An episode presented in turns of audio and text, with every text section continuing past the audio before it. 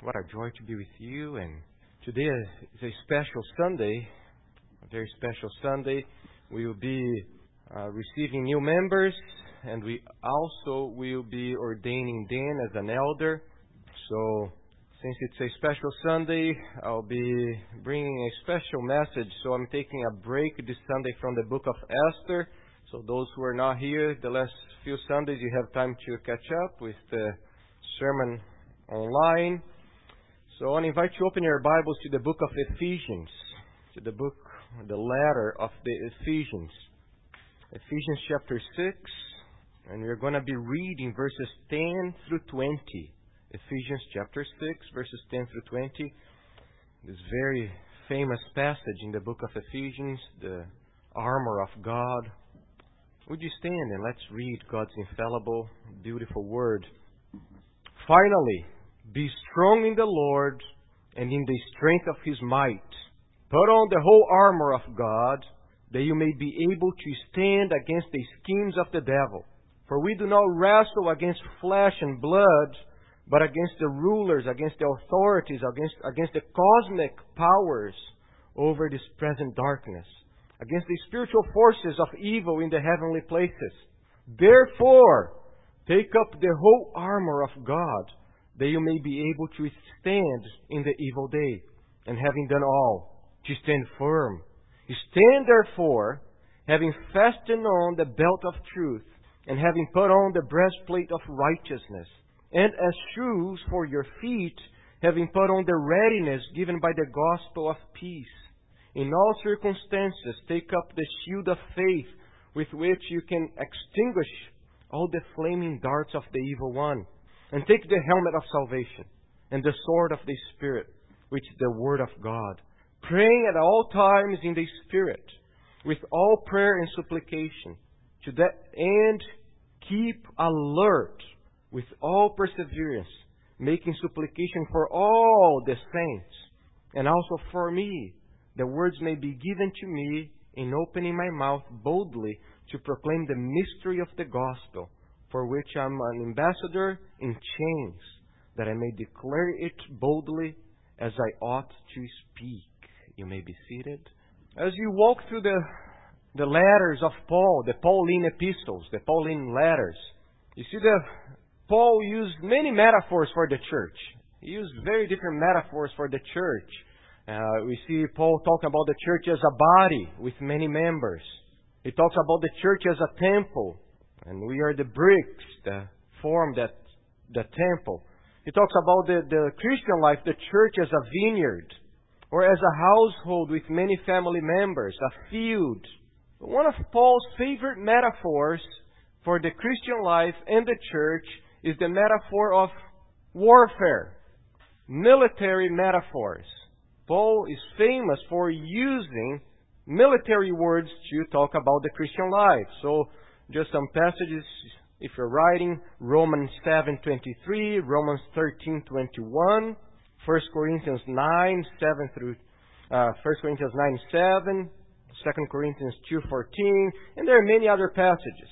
When Paul talks about putting to death, taking captive, fight the good fight, as a good soldier, those are all terminologies related to warfare, to armies. And we can think, why, why, why does Paul use all these military metaphors? Why would he be using? Anyway, two, two basic reasons for why Paul uses this warfare metaphor. First of all, is because of his background in, in the Roman Empire. And you, everywhere you'd walk, you'd see Roman soldiers everywhere. So that's one reason. But that's, I don't think, is the main reason. I think the main reason why Paul often uses the metaphor of warfare is because of his scriptures. He is always using the Old Testament, our Old Testament. And as you go through the Old Testament, it's filled with words and concepts related to warfare. You think about the nation of Israel. The nation of Israel was camped, was grouped, was formed just as an army. As they were marching after they left Egypt, they were marching like an army. They had an army. David was famous as a warrior king. and you think about the Lord Himself. We just sang here, one of His favorite names in the Old Testament is what? The Lord Sabaoth is His name. The Lord Sabaoth, the Lord of armies, the Lord of hosts is His name. And He must win the battle. So you go through the Old Testament and you see the Lord, He is pictured as a warrior, as the captain of an army. He's pictured, when we sang here and Zach read Psalm forty-six, with his bow and arrow ready to fight for His people. And let me remind you that the New Testament ends with Jesus pictured as the Lord of armies. Revelation nineteen. And the picture of Jesus is the one of, with all His armies following after Him, leading, conquering. So we start understanding why Paul is so into using the military metaphors for the church. Uh, one example here is when he says in Philippians chapter two, verse twenty-five, Paul says, I have thought it necessary to send you Epaphroditus, or Epaphroditus, my brother and fellow worker and fellow soldier. He calls him a fellow what? Soldier. In Philemon, very similar, Paul says, Paul, a prisoner for Christ Jesus, and Timothy, our brother, to Philemon, our beloved fellow worker, and Apphia, our sister, and Archippus, our what? Fellow soldier. Think, why is he calling this Christian soldier, a fellow soldier? Because of the metaphor of a soldier. A soldier has a master. A soldier doesn't do whatever he wants to do. Right then. If a soldier says, hey, I want to go there, I want to do this, woe to him. The mark of a good soldier is dedication, loyalty, submission, and self-sacrifice. That's what marks a good soldier. The word that Paul uses here, the Greek word sous stratiotes, the sous is the prefix there. The sous is the fellow, where we get co. Uh, we have sous presbyteros, co-elder. Sous, it's the prefix that a co, a fellow. And then he has the word soldier. The word soldier describes the strenuous character of service in the gospel. The Greek word speaks of one who serves in arduous tasks or undergoes severe experience together with someone else. That's key. He's going through hard tasks, hardships by himself. No. A soldier is always with someone else. Paul sees faithful Christians as a sharer, one who shares of the dangers involved in standing firm for Christ and in proclaiming the gospel. Let me ask you, when people look at your life, can they see this in your life? A soldier of Christ, a fellow soldier of Christ, marked by dedication, loyalty, self-sacrifice, someone who serves in the hard task or undergoes severe experiences together with someone else. Because that's one of the metaphors that the Lord used for our lives as Christians. We should be marked by a soldier-like character. Paul says in Second Timothy two, he's telling Timothy, you then, my child, be strengthened by the grace that is in Christ Jesus, and what you have heard from me in the presence of many witnesses. And trust this to faithful men who will be able to teach others also. And then he says, share in sufferings with me as a good soldier of Christ Jesus. And then he explains, no soldier gets entangled in civilian pursuits, since, because his purpose is to please the one who enlisted him. Let me ask you, does he mark your life? Being a fellow soldier. When people look at you, can they see loyalty, dedication, serving with others? Because if you are a Christian, if you are a true Christian, you have no choice. The Lord drafted you. The Lord enlisted you to be part of His army. And that's why it's so crucial to have a local church. Because you don't fight by yourself. The Lord drafts you, and He enlists you, and He places you in a local church so you can fight with other Christians together. So Paul brings this whole metaphor of warfare and the military aspect of the Christian life to a whole new level in Ephesians chapter six. So as you see, Ephesians chapter six, look at verse ten. Paul says, finally, finally, That's the last session in the book of Ephesians. Those are his final words to the Ephesians. So it's very important because he's bringing his whole letter to an end. And look at the beginning of the letter. It's, it's beautiful how Paul begins. That's all you're seeing here. Look at chapter one, starting verse three. Blessed be the God and Father of our Lord Jesus Christ. That's all you're seeing, who has blessed us in Christ with every spiritual blessing in the heavenly places, even as He chose us in Him. And he goes on to talk about the beauty of predestination and election and salvation. Chapter two, the same thing, the grace of God saving us. And then suddenly he starts moving to more the, the, the very practical aspect of all these doctrines. How to live in light of all this beautiful doctrine of salvation, redemption, predestination. So he starts talking how we should live. And, and then he, just before he comes to chapter six, very practical Uh, aspects for families, wives and husbands. He says, thank you. Wives and husbands, and then servants, and then children and parents. And then he comes and says, finally, finally. Like, whoa, what's going on here? It's his way of saying, yes, even though we have all these blessings in Christ, even though we are in the heavenly places with Him already, things have been inaugurated, yet they have not been consummated. So the war has been conquered, but we still have battles. Still have battles to fight as you're waiting for the consummation. And it's interesting that one of the purposes of Paul in writing this letter is to bring unity in the church. He has been talking about unity in the church. Chapter two, verses eleven through twenty-two. Chapter three, verse six. Chapter four, one through sixteen, chapter five, one through two. You can see Paul's heart in trying to bring unity to the church with the preaching of the gospel. And, and that's why he talks about the church as a household, the church as a body, the church as a temple, the church as a bride with her groom.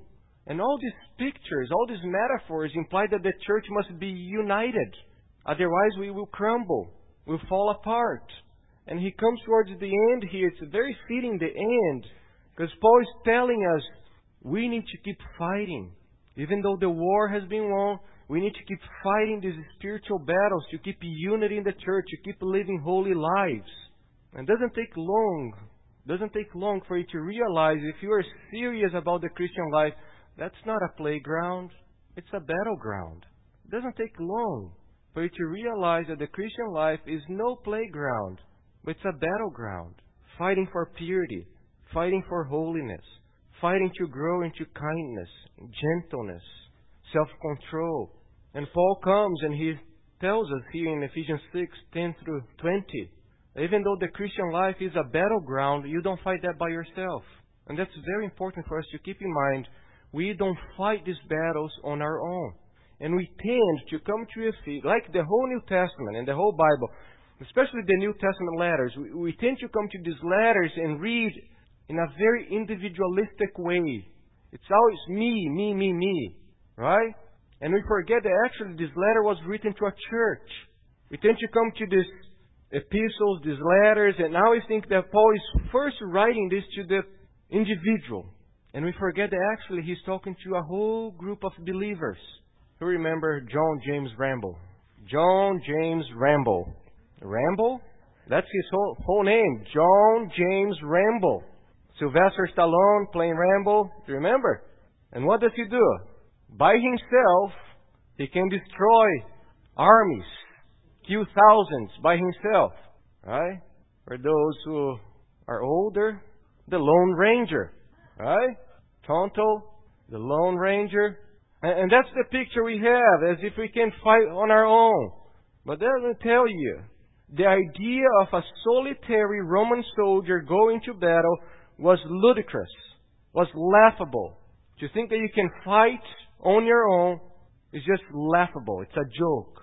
If you ask anyone, especially as you're thinking the context of Paul's letter, ask any Roman soldier, can you fight on your own? And that's laughable. What made the Roman army so powerful and effective was the art of corporate execution and operation. The way that the Roman soldiers worked together made them so effective, just like any other triumphant army, was the power of corporate work, working together as a, as a group of soldiers, a group of people. And when you come to Ephesians chapter six, sometimes it's hard for us, especially the English, English language, because we don't have a difference between the you singular and the you plural when you have a verb afterwards. You are beautiful. You ate chocolate. Are you talking about you singular or you plural? You need the context in English language. Many other languages, you know that the you is plural because of how the verb is conjugated. And when you come here, just like the rest of the New Testament, the you is plural. He's not talking to an individual Christian. He's talking to the whole church. You all, you all must stand firm, must put on the armor of God. We, we tend to get this and just try to, oh, I can do that on my own. You get the whole New Testament and you try to live that on your own. Forget it. That's messed up and you won't be able to do that. So when you come here, Paul is talking to the whole church in the, in the plural. You all. You. The armor that the Christian is to put on is a corporate and congregational activity. Christians don't live the Christian life on their own. Jesus gave local churches to function as armies, battalions, divisions, where soldiers fight together.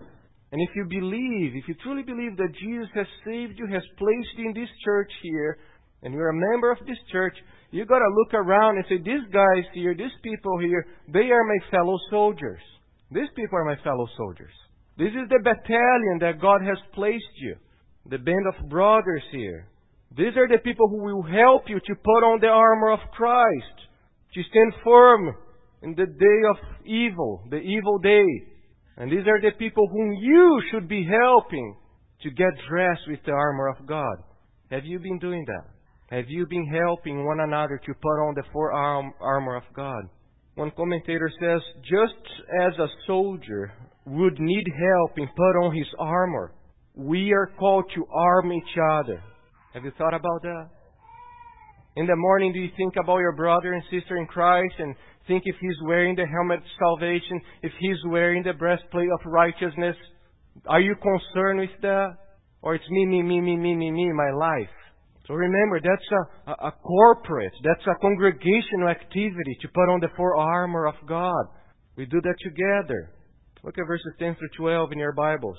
Paul tells us the enemy that we face. Paul starts reminding us who our enemy is. Put on the whole armor of God that you may be able to stand against the schemes of the devil. For we do not wrestle against flesh and blood, but against the rulers, against the authorities, against the cosmic powers of this present darkness. It's crucial when you are in a battle to know your enemy. That's part of knowing who you're fighting against. Yeah, we're in a battle. Who's our enemy? I have no idea. Oh, that's going to be great. But that's why Paul starts telling us who our enemy is. And he's make sure that we know it's Satan, it's the devil, the liar, the father of all lies. So you know his techniques, his schemes. Always trying to deceive you. Always trying to, to, to bring lies. Very active with his bow and arrow. Throwing fiery darts with lies to bring confusion, to bring slander, to bring gossip. And many times the devil will try to make you believe that your enemies are actually the people who love you the most. He will make you believe that your enemies are actually those who love you the most.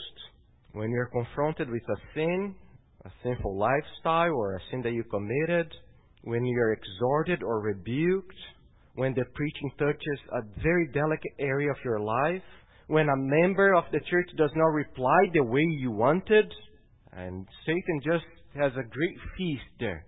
And he makes you believe that actually, those are your enemies. Why is he talking like that? Why? Who is he to tell me what to do? Why hasn't her replied to my text, to my email, when I, when I wanted? And suddenly, it's the people who love you the most that start becoming your enemy. So Paul is just making sure, make sure that you know who your enemy is, and his schemes. So Paul says, verse eighteen, be alert, be awakened.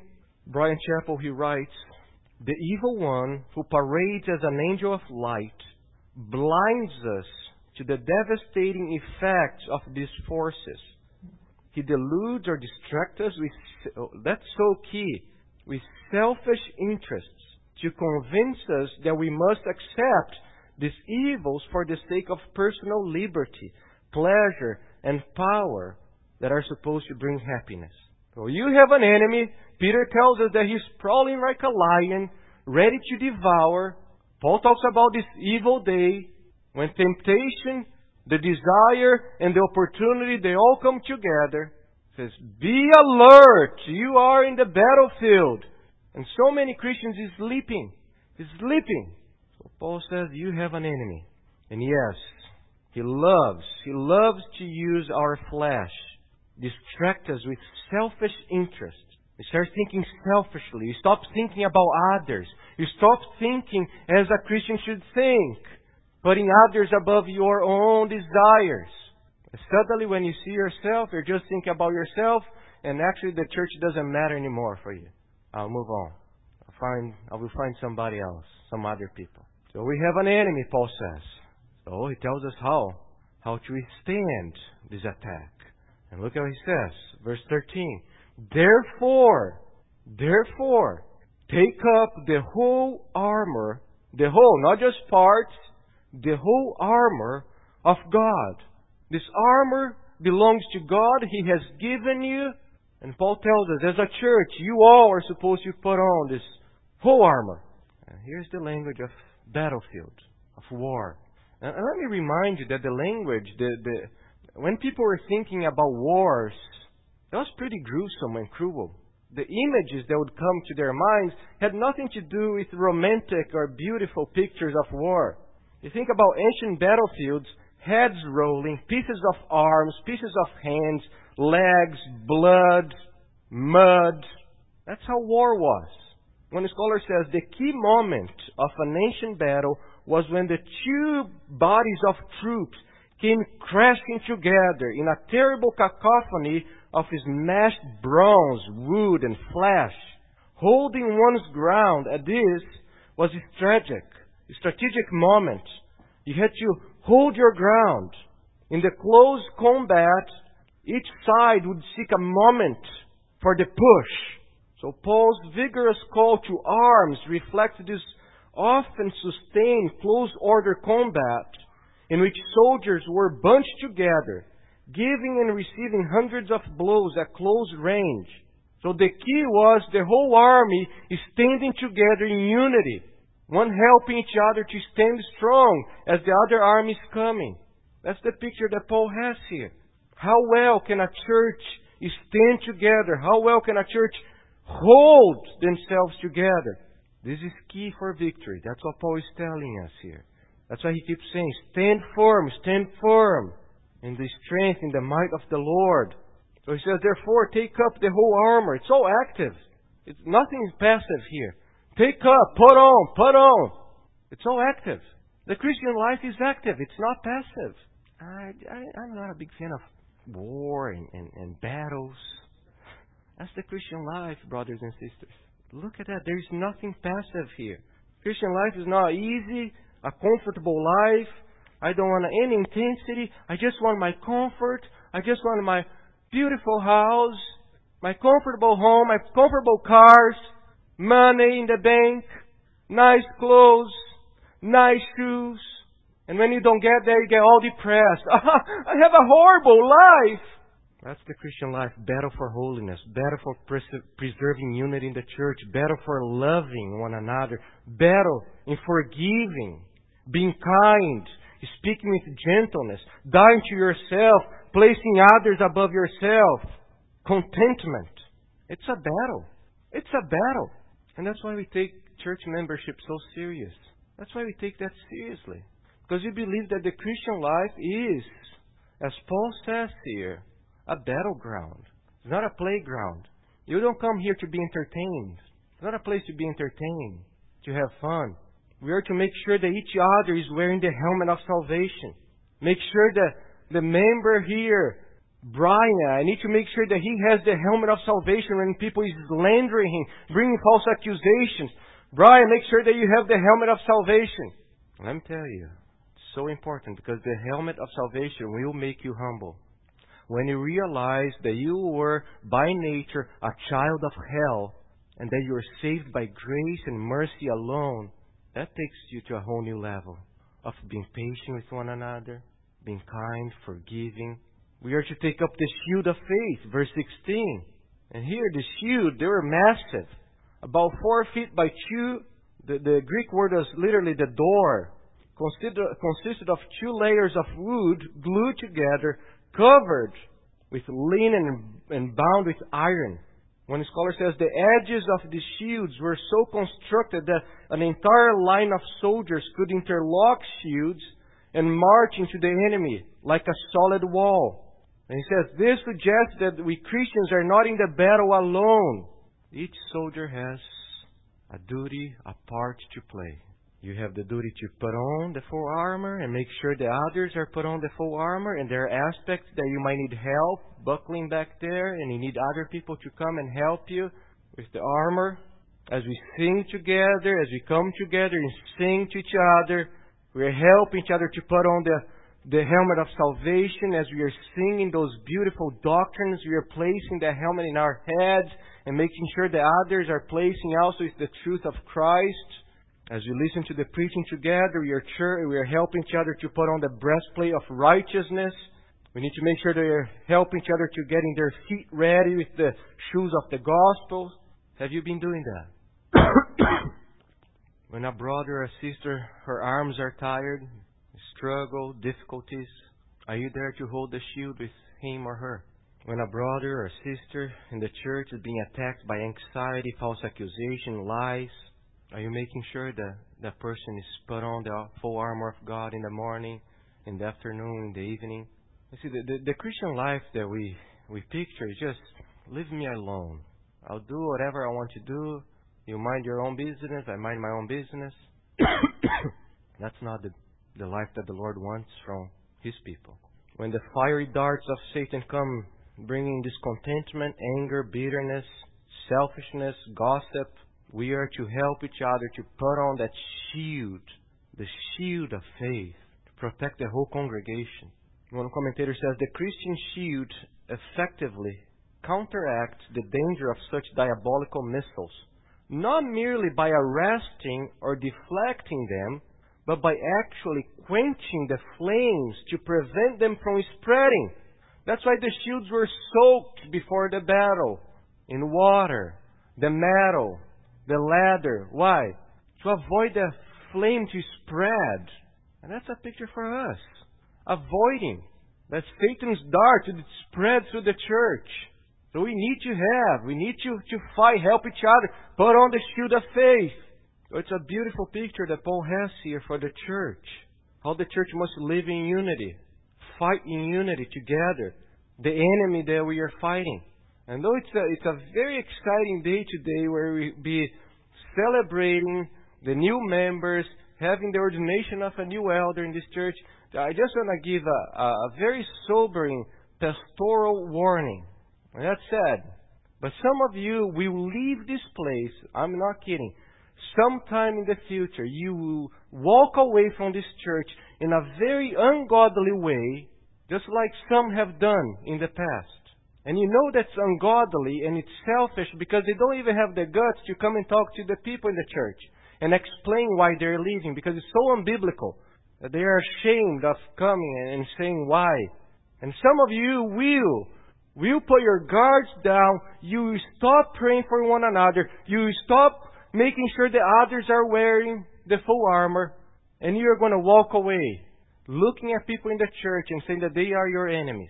And Satan, his greatest desire is to have you far away from a healthy church. That's his greatest desire, to have you far away from a healthy church. And he will fight. He will make sure that you have confusion, cloudiness, chaos in your mind, and you start thinking evil about some people. He will destroy you.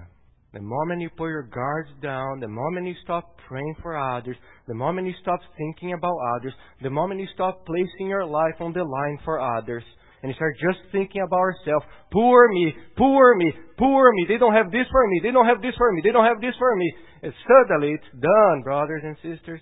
out of here, walking away. And you notice that there's no armor for the back. There's no protection for the back. Why? In the military, they say, I get your back. I got your back. I got your back. Because the church is supposed to protect one another. And you walk away, you turn your back away, and then that's an easy target for Satan to come and destroy you. And you look at some people, no joy. Let me ask you, whose back are you protecting? Who are the people in this church that you are thinking daily and praying daily? Do you have anybody from this church, this battalion here that the Lord placed you? Paul says in Galatians six two, Paul says, bear one another's burden. That's also military language. To carry something heavy. Bear one another's burden. That's why Martin Luther said that Christians, they must have strong shoulders, strong bones. Why? Because you're to carry one another's burden. Carry one another. Think about war, and, and, and one of your fellow soldiers is, is fallen, is down, and you're supposed to carry that man to a safe place. Carry one another's burden. Let me ask you, and, and that you need to answer that. No, not, don't answer me, but answer that. Whose burdens have you been carrying from people in this church? Who are the people? Honestly, give names. Write down names. Man, I have been praying for this person. I have been spending time with this person so much that I'm carrying that person's burden. Is there anyone? We are commanded. Carry one another's burden. Or just your own burden. Oh, you have no idea my burdens. Are you sharing somebody? Are you being vulnerable? Asking someone in this church to come alongside you and help you? The moment you st- stop bearing one another's burden, you become selfish. Then it's all about your burdens. And Satan loves that, when you just think about yourself. Poor me. Wow. Nobody called me. Nobody texted me. Have you done that? Have you contacted others? So that's a beautiful, very exhorting picture that Paul has for the church. It's very glorious because he's letting us know that we don't fight alone. Yes, it's a battleground, but you are not alone. The Lord has given you the full armor. It's His He has given you, and He has given you a whole battalion of people to help you. Let me finish with this quote. John McVeigh, he says, the military metaphor developed in Ephesians six, ten to twenty depicts the church's battle against evil as combat that requires full, sustained, and energetic engagement of the foe. Believers are not merely sentinels who stand stoically at watch, but those who fight. The passage represents a call to arms that's especially interested in the spirit, the corpse of believers. It does not envision Christian Christians as lone warriors battling in splendid isolation, but instead portrays the ecclesia militant, the militant church, in which the addresses are to enlist as fellow soldiers against the church's foe. A very encouraging metaphor for the body. Very, very encouraging, exhorting, comforting. And maybe you don't even know, but you have people in this church who have been praying for you. People who have been carrying your burdens. You don't even know that. People who are spending time in prayer, caring for you, thinking about you. It's a beautiful metaphor. And it's very fitting, I think, for today, as we have the great honor of bringing new fellow soldiers, new members, new new new people that the Lord has bringing to this body to help us, to join arms together and, and just fight this spiritual battle. It's a great joy that the Lord has been gracious to us and drafting more people to be fellow soldiers with us.